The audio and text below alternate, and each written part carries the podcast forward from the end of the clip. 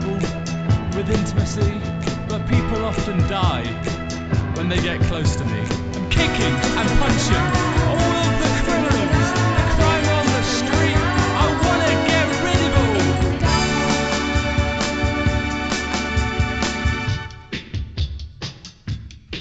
Hello, everyone, and welcome to the 23rd episode of the DC Threekly Batman and Robin Eternal podcast, wherein we discuss Batman and Robin Eternal number 23.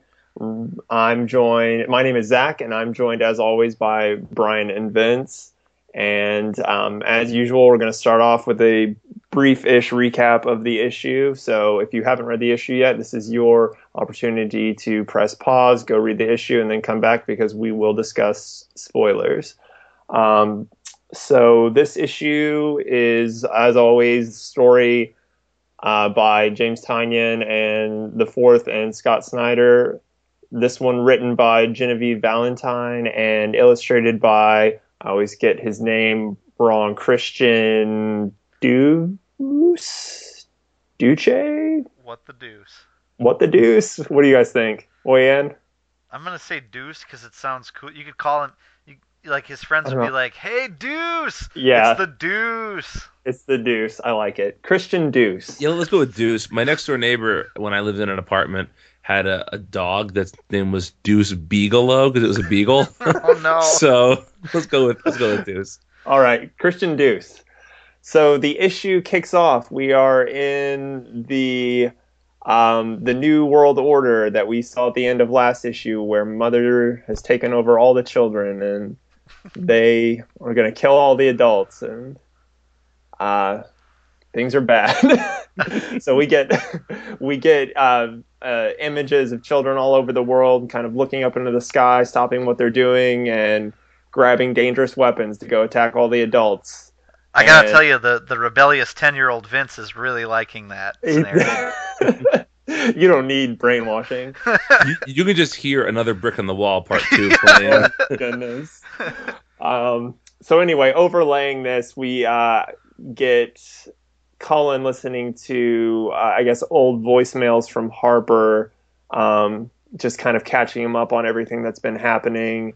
And he is watching what's happening on TV, but I guess is just old enough that he's not affected by by the brainwashing. And um, we have Steph in her spoiler costume, um, getting ready to go out and you know do some superhero stuff when Tim jumps in through a door, um, a authority midnighter. I don't know. I don't know who holds claim to doors anymore exactly, um, but a trademark Wildstorm door, um, and pops in to pick up Steph and Cullen because they they now have a base of operations and they're working to stop Mother and go save Cass.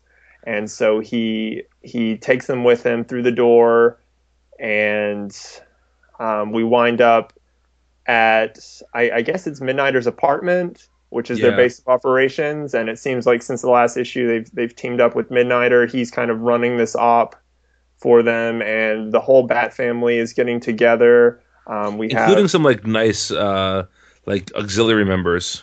right, right, yes. So like all of the main characters that we've been kind of following, each of them goes out through the doors to pick up a a different kind of tangential tertiary Bat character, like Batwoman or Katana. Catwoman, Katana, Black Canary, and so we're kind of getting the the build up to to the big giant team up that I think we've all been waiting for. And they need this many people because they found that there are 12 cities that have 12 that each have a receiver that I guess they're using to broadcast the signal. And so the the mission is to go take out these receivers um, to to help block the signal. Um, the other part of this plan involves um, Scarecrow, and so the the team sends Steph out to to guard Scarecrow, both to watch him and to protect him from Mother, um, because the, she's likely out to get him. And um, we get a moment, probably one of the best moments of the issue, I think, where Scarecrow attempts to feed on Steph's fears and doubts, and she basically just shuts him down completely. Um, and it's really a great moment. I'm sure we'll talk about it more later. Um, then Jason comes in and kind of beats him up a little bit, threatens him, and um, tells him that they need a lot of trauma toxin in order to kind of override Mother's effects, which we've seen previously in the series. Um, the that fear and trauma can counteract these effects. So that's the second part of their plan, and um, the issue progresses. Um, the the teams move into their respective spots. A lot of nice establishing shots across the world, and um, we get a nice moment between Cullen and Midnighter, where Cullen is just kind of, you know, he's he's there, but he gets his moment. He gets to help hack into uh, CCT cameras in in Sydney, um, and then we get the big moment where Dick goes on his suicide run. He's going off to the Arctic where he can't be reached by communication or door to have his final showdown with Mother. And that's where the issue ends at one hour and two minutes and 45 seconds into Mother's New World. Nice job. Well done. Thank you. So, All right, so I I have an opening question for us. sure. Is this the best the book has been in quite some time? I was just gonna say that. this is the best issue in a long while. if not of the Yeah. whole series. Yes. Yeah. Yeah. This is the Well, I Bat think it's just- family team up book we want. Yeah, it's what we've wanted. Oh yeah. Oh, yeah, for sure. Yeah, yeah. I mean, there's so much I could rave about. Um, uh, I mean, fir- first of all, the thing the thing that I want to say is that uh, last week, um, I, I think Brian, I think it was you said something like uh, that issue didn't do Genevieve Valentine any favors. She And was this one did. Oh my God, she knocked this one out of the park. Like, like, th- there's that voice that I was looking for. You know, it's almost, it's almost as if the last issue was written by somebody else, or like so heavily editorially mandated that you couldn't get a voice in there. Right. You know, and then here she's just she, she gives every character a little moment. You know. I will say, and this is not a knock on her. If I read this issue without reading the credits, I'd have thought it was a Steve Orlando issue. I I thought the same thing. In fact, I I didn't check to see who wrote it at the beginning, and then I went back to double check, and I would have said Steve Orlando at first too. Yeah. Well, Only inclu- because the Midnighter voice was there. Right. the It was, it of really was, yeah. But you know what? If she can write Midnighter that well too, like, I hope she gives him something to do in the in the post God bless you, rebirth. You know. Thank you. Couldn't make it to that mute fast enough. That's all right. Um, no, I, I agree with you, Vince. This was uh this is a great issue for her. Yeah. I mean, what was? We'll get to our one thing, Mhm. but like, what was your favorite? The one thing is not necessarily your favorite moment. Right. What was your favorite moment of, of the issue? Zach, Zach, you go Oh. first. Yeah, undoubtedly the the part with Steph and Scarecrow. Scarecrow. Yeah, let's dig into that a little bit. Yeah, so basically, I'll have to like turn to it to see exactly refresh my memory on like the exact dialogue. But basically, he's just kind of you know doing the typical villain thing where he tries to make her like doubt herself, I guess, and basically like what she says, you you're just trying to manipulate me, so I'll do what you want. Um, and it's just great. She's just like, oh, are you, are you trying to mess with me? Uh, She's so nonplussed by it. Exactly. You know, it's just Yeah. like I obviously know what you're doing, which is the you know the obvious response to that you know well-worn trope. Mm-hmm. yeah. You know, anyone who, at this point who could fall for that, it's it's not really good writing. You know, it's not really believable. I'll And say so this I though, like she is the this is- she's the character that you'd believe it the most from though, because she's Yeah, so new to true. this. Yeah, I guess that's true. Um, but yeah, I just I I just love that scene. I thought it was great. Yeah, and I think, um, I don't think it was much in the way of personality, but it was a step toward giving Steph a personality since she's been reintroduced because, um, as nice as it was to see her in in Batman Eternal the first time around, I don't think she had much of a voice. At least She was too busy like hiding in the air conditioning ducts the whole time to do anything. yeah, yeah. I mean, yeah, it, it, it was nice to have Steph back, but she wasn't quite the Steph we know and love. And this isn't quite that Stephanie either, but but it's a, it's approaching a character now, you know. Yeah, it's Mhm. giving her something to do. Yeah, That scene couldn't be anybody else in the issue. Let's put it that way, right. and that's a good thing. Yeah. Uh, my favorite moment from the issue, although that that would have been certainly in the top two, but I loved the Bat family just recruiting their uh, their pals. Mm. To me, that's such a like classic Silver and Bronze Age thing to do. Like I, I can remember so many issues of, of various comics from the late '80s, early '90s when there'd be a big a big bad someplace and say, "Well, I called Superman, but he's off planet today, so I got you know Booster Gold, whatever the case may be." You know, there's people there, that was always something that would happen. Like heroes were always calling each other to help out because it's just what heroes did, and this just very much did not feel like a new 52 like th- nobody was begrudgingly helping Yeah, nobody was like i'll be there but you owe me this time Grayson. like you know, there wasn't that it was like no okay shit's going down we have to work together let's do this hmm and i really enjoyed that yeah, yeah. Damian like drops in and he's just like Katana's in, you know. I'm like, Yeah. like all right, okay. when, when has Damian ever talked to Katana? yeah, yeah, exactly. that yeah. was weird But I like it, you know. Like Yeah. I could not care less if they just start having. This is this is one of my problems with the New Fifty Two in general. They've been doing five years of stories where like two heroes meet one another, and are like, "Whoa, who are you? What are you do?" You know, yeah like I just want them to skip to the part where everybody knows everybody again, yep and and okay, they can butt heads, but like let's just have them. Let's have let's pretend that like these people are in the news sometimes. You know, like Right. not And, like- everybody is a mystery to everybody else. Yeah, and here's what Jason says about Black Canary.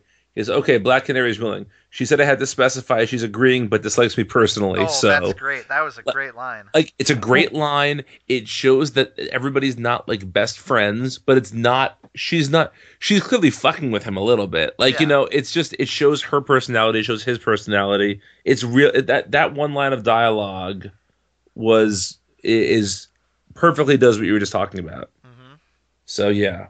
Um yeah, I um and I think, you know, while it's not necessarily the best looking issue we've ever had, I think Christian Duce does a nice job with this issue. I don't think there's anything egregiously bad about it, you know. Dick Grayson doesn't look Yeah. like Jimmy Stewart or anything, you know. Yeah, it's no. There's uh, a few times when he looks, Dick looks a little beefy. He looks like Uh, Sterling Archer sometimes. I can see that, yeah. I have to say, I really liked Duce's uh, Scarecrow. I thought he Uh-huh. looked quite creepy and quite good. He did. yeah, Yeah, he was really creepy. yeah. You know, this is just like like.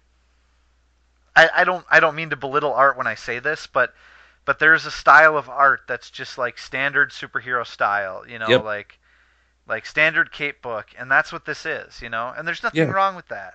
No, no, it looks good. Yeah. There's a couple of very nice pages. That that page is towards the end of the issue. It's the double page spread where you see Duke and Damian and Jason and Tim and um, Batwoman and Helena and Catwoman and Katana and Babs all like at their perches, hmm and each one is in movement, and each except for uh, Duke and Babs. It's just it's a really it's a really nice, it's a really well composed two pages. Yeah. Yeah, Totally. it is.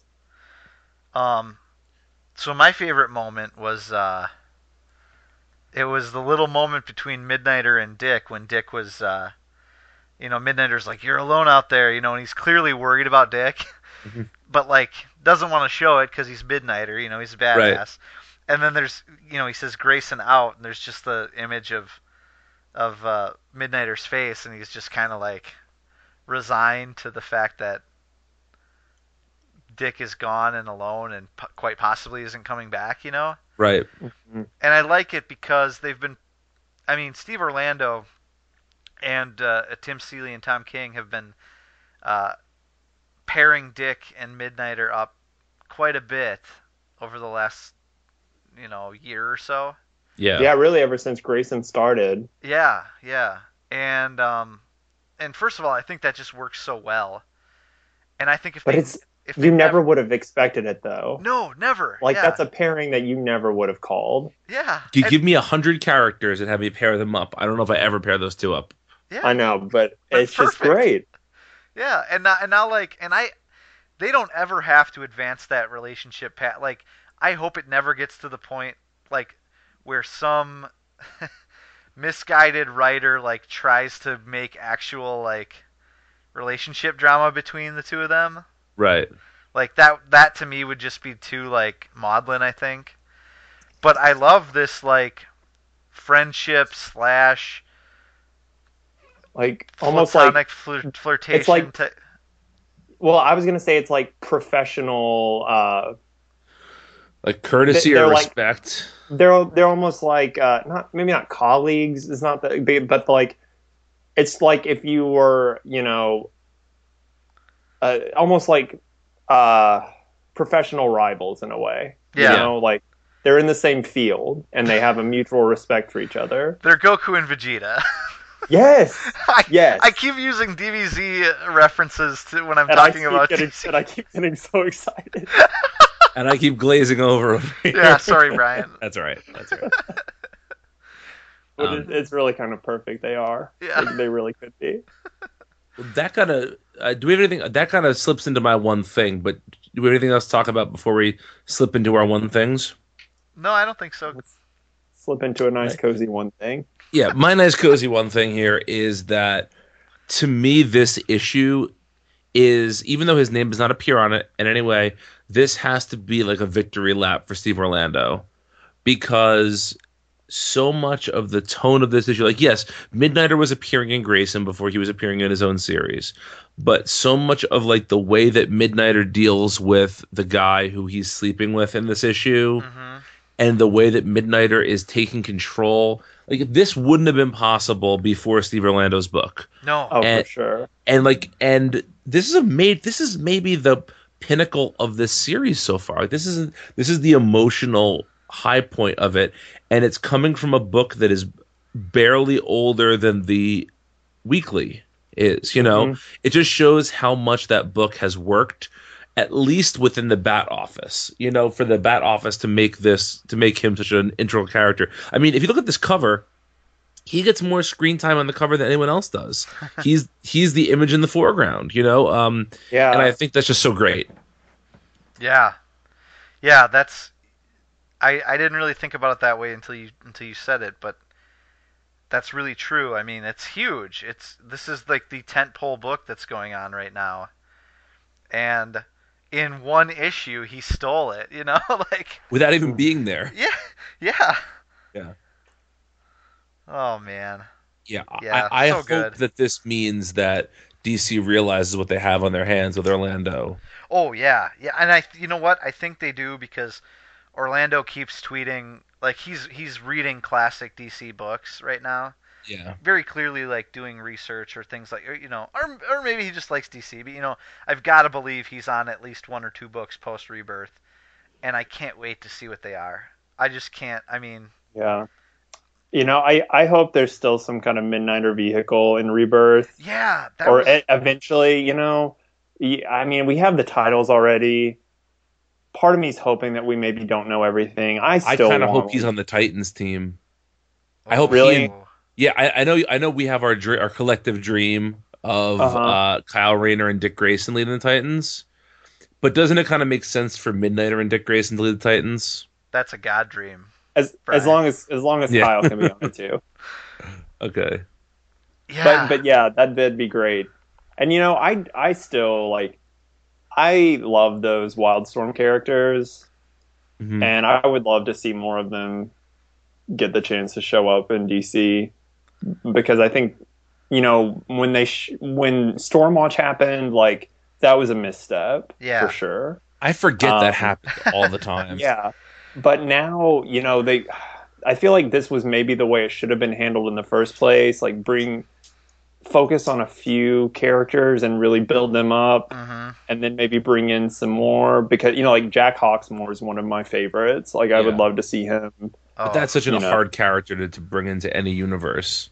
Yeah, it is. I but I Yeah. don't I mean- know. But Zach, I'm totally with you. Like, as Stormwatch was happening at the start of the New 52, I said several times on Twitter, um, that the reason that this team isn't working is because it's a team of Wildstorm characters that were meant to be parodies of DC Comics characters Mhm. now operating in that world. And if you're Yeah. just going to throw them on a spaceship and they're out in space somewhere, Then it's almost like you know. it might it's it's like a it, it feels like a lesser Justice League or a Justice yeah, and without that like without being able to be as edgy as they want to be, it's a neutered version it of that. is. And you know, I had. Yeah. I, we're getting like way off topic, but I had no, this is good. such high hopes for that book too because Cornell had was kind of a really hot. He was riding that Lex Luthor action, action comics train. Yeah, Yeah, exactly. He was coming off of that. and Demon and I thought- Yeah, and I yeah that too, and I thought you know the the pairing of Martian Manhunter with authority characters I thought was a an interesting like I thought yeah that's a DC character that I could see fitting in with that bunch you know Mhm.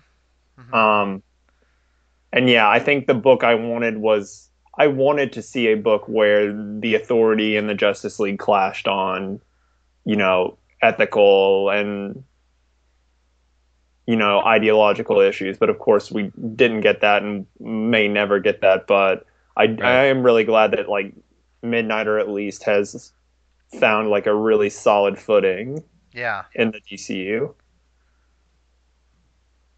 you ha- you have to Who think. would have thought like taking a character and doing it right would lead to good things? Oh, you know they don't teach this stuff in school so you just But yeah, Orlando was the perfect choice for that. I mean, I don't know if he pitched it or if they went to him, but it's it was a match made in heaven either way. yeah it's good stuff Yeah. Anyway, that's a good one thing. Zach, did, what's your what's your one thing?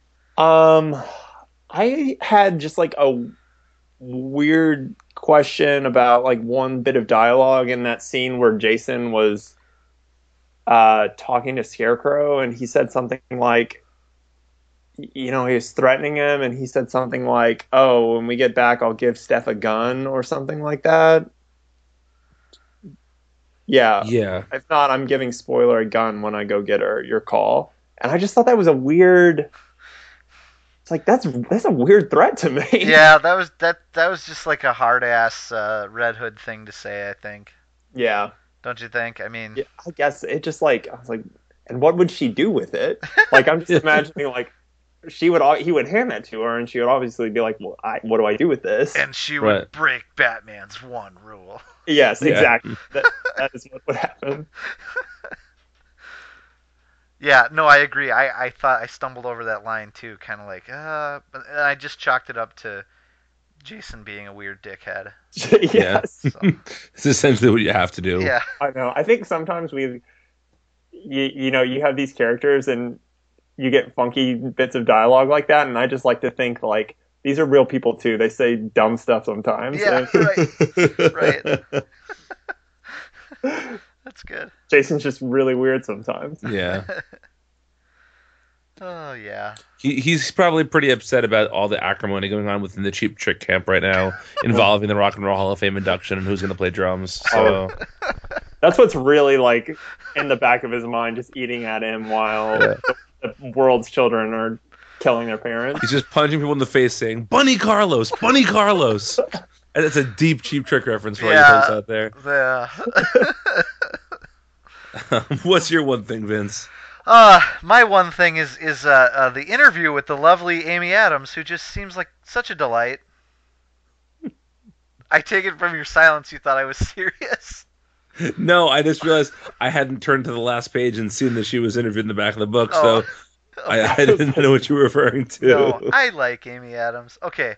Um my one thing, well, I have a bigger one thing I want to talk about next, but my one like stupid thing is that I must have been like dozing off or like half asleep when I started this reading this book because I got to this the second page, which is like the double page spread with the title Zero Hour on it. Yeah.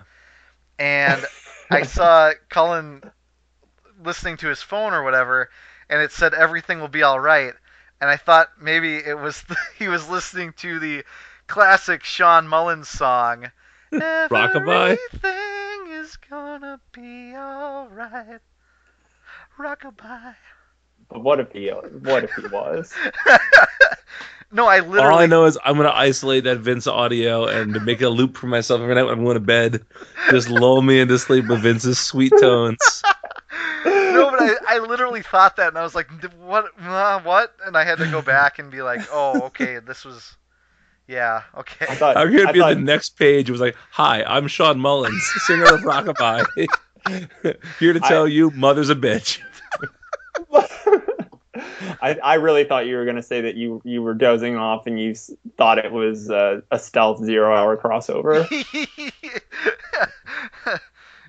zero year or zero hour? No, zero hour. Oh, zero hour, like the uh, like the yeah from Yes. Like the, The- best event in DC Comics history. Like event. like Parallax just shows up on the next page Yeah. and which hey, given what's apparently happening in Green Lantern, is not Yeah. far off, mind you. not far. I am so far behind. What's happening in Green Lantern? Parallax Hell showed up. Oh, okay. Well, cool. like the zero hour one though. From Right, right, Convergence, yeah. Yeah. because he's free in the multiverse now since the end of uh, Convergence. yeah. Yeah. Yeah. I guess. It was, all those characters are like, well, uh, our usefulness has been uh, rendered uh, obsolete, so see you later. and they fly off at the end.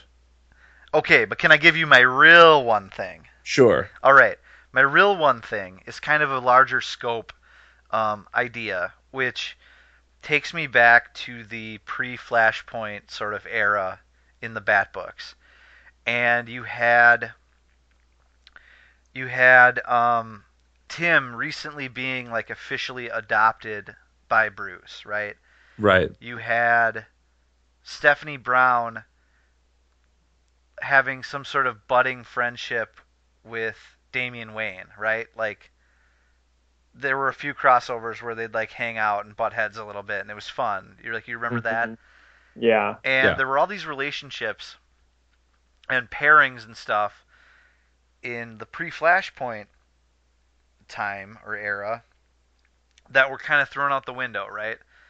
Fl- Flashpoint happened. We got all the new 52 books. Lots of those relationships were lost. Um, and th- I have to say, this is one of the first times, finally, in the new 52 where I'm getting that feeling again. I'm getting that feeling with Grayson and Midnighter. I'm getting that feeling with Midnighter and Cullen. Like now they're they're like hang they hung out for a little bit in this issue and it's like I could totally see that. Like Cullen is Midnighter's hacker or something, you know? Yeah. Like Mhm.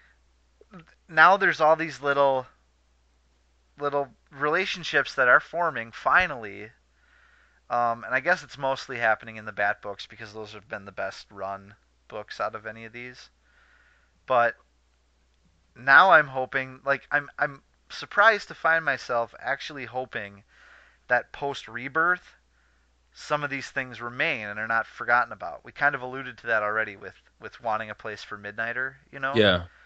but May I like, make an observation here? yeah yeah Notice that both of those things happened when Bruce is off the table.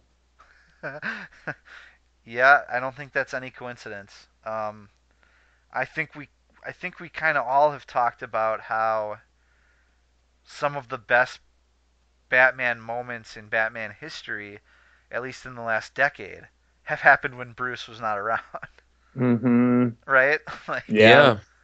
not that his, not that his, um, not that when Morrison was writing Bruce that it wasn't good, you know, but like Dick and Damian was such a special thing. Mhm. Yeah. And him writing Bruce was very good, but it, it didn't often feel special or different, you know. Um, and that's this issue really got me to think, wow, if things could be like this all the time, you know, there wouldn't nearly be as many complaints about the new new 52 to begin with, you know. I wonder if if you gave this obviously it's hard to give this issue to a new reader because it's it's it's issue 23 in a book that is one giant arc. But like I don't think anything in here is so dense that it will be confusing to folks. No.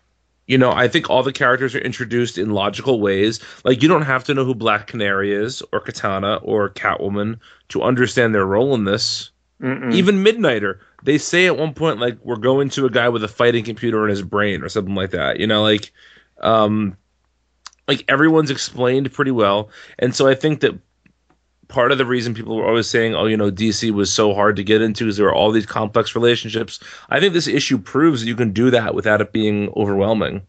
hmm Yeah, I agree. And you know what else? I, I always call BS on that argument because there are so many times where a character will say something ex- expository to Yeah. explain the reference that was just made. You know, like you don't need to have read all these comics to understand. You know, someone eventually is going to say, "Oh, it's you. You're the son of whoever." You know, like, right? Yeah. you know and and this issue doesn't even need any of that you're right it's it's pretty straightforward hmm i don't think Totally. comics are as hard as everyone thinks they are I agree. guys. comics are Context easy clues. jump Yeah. on board go to your local comic book shop and pick up telos number six Oh, my came out today Did it really? yes Oh man, Well, you, is it the last issue? you last better issue? believe i'm on that Nah, Is that the last issue? um I think so. yeah I, I don't know i don't know if that was a six Pour or one eight out or- for for Telos. I hope he made it back to his home planet or whatever that book is about.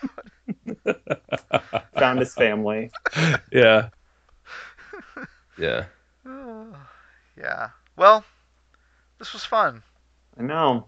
Three issues Yeah. left. That's it, guys. Three issues. Oh man. But we I can know. now officially tease. We have our. We're going to be doing four episodes, uh, looking back on the New Fifty Two. We have guests lined up from the Multiversity family, and uh, we're maybe going to try and get some DC guests on here too. I've I've been teased. I haven't even talked to you guys about that yet, but I'm going to try. Oh man. Um, and uh, yeah, we're gonna have some fun in between the end of Eternal and the start of Rebirth. So, um, for all that and more, check out multiversitycomics.com. And while you're at it, check us out on Twitter. I am at Brian needs a nap. I am. Uh, oh, go ahead, Zach. uh, you go. I am at Sir Fox. Eight, no, I am at VJ underscore OST R O W S K I, and I'm getting real mad at Packer fans lately, so be aware. Those Packer fans. um, yes, as Vince alluded, I am at SirFox89, and I don't tweet. I haven't been tweeting. he he retweets um uh like stuff about Pokemon or like video game deals sometimes.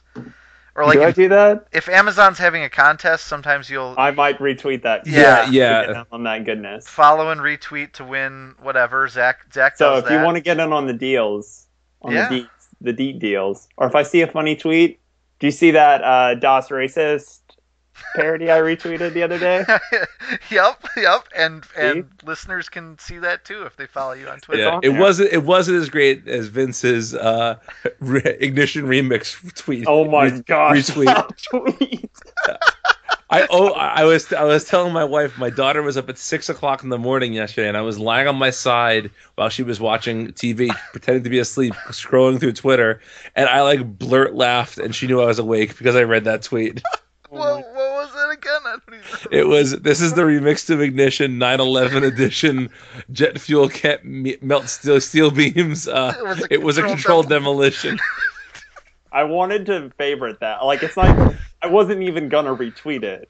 I wanted to favorite it, but I was afraid that someone would see that I had favorited that tweet. Oh and no! think you're actually a truther. yes. Like I'm not gonna touch the the ten foot digital pole, but I appreciate it. Oh man. well, follow the three of us for for uh, you know uh, 9/11 truther jokes and amiibo deals and Packer hatred and uh, all sorts of. I other love stuff. the Packers. I hate our fans. Let's Hey, let's get that I clear. understand. All right. Hashtag Go Pack Go. See you next week.